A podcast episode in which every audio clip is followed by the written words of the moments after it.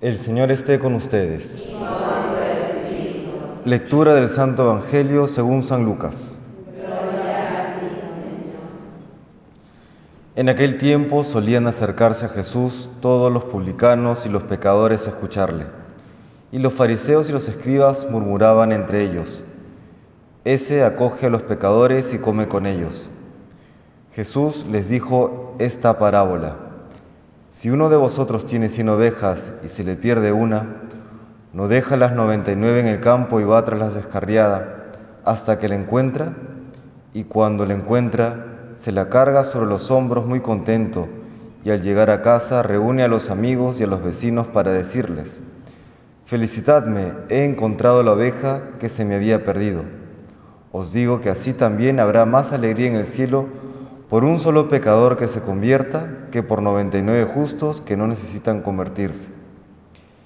Y si una mujer tiene 10 monedas y se le pierde una, no enciende una lámpara y barre la casa y busca con cuidado hasta que la encuentra, y cuando la encuentra, reúne a las amigas y a las vecinas para decirles, Felicitadme, he encontrado la moneda que se me había perdido.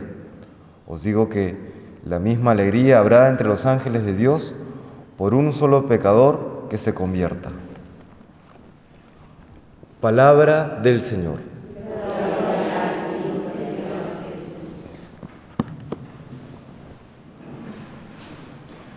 Qué importante tener siempre presente aquella distinción que realiza Jesús y que no la realizan los fariseos de diferenciar el pecador del pecado.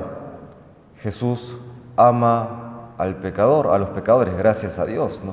Si no, estaríamos perdidos nosotros, porque todos somos pecadores. Y rechaza o detesta el pecado. ¿Por qué? Porque sabe que el pecado es pecado porque nos hace daño. A veces eh, se piensa erróneamente que el pecado es una especie de simplemente como una etiqueta, ¿no? una etiqueta arbitraria, caprichosa por parte de Dios o en todo caso de la iglesia, de ciertas cosas que no tenemos que hacer porque mm, aparentemente no hay una razón, ¿no? como una especie de capricho. Y no, el pecado es pecado porque nos hace daño, a la corta o a la larga, termina hiriendo el corazón o los corazones de cada uno de nosotros, fracturando nuestra relación con Dios, empobreciéndonos como seres humanos. Por eso el Señor busca que el pecador se convierta. escuchamos, por ejemplo, las primeras palabras que pronuncia Jesús en el Evangelio de San Marcos, dicen los estudiosos, el más antiguo, ¿no? Dice Jesús, conviértanse y crean en el Evangelio, ¿no? Son las primeras palabras que pronuncia Jesús, el llamado a la conversión. Quiere la conversión del pecador, que se salve.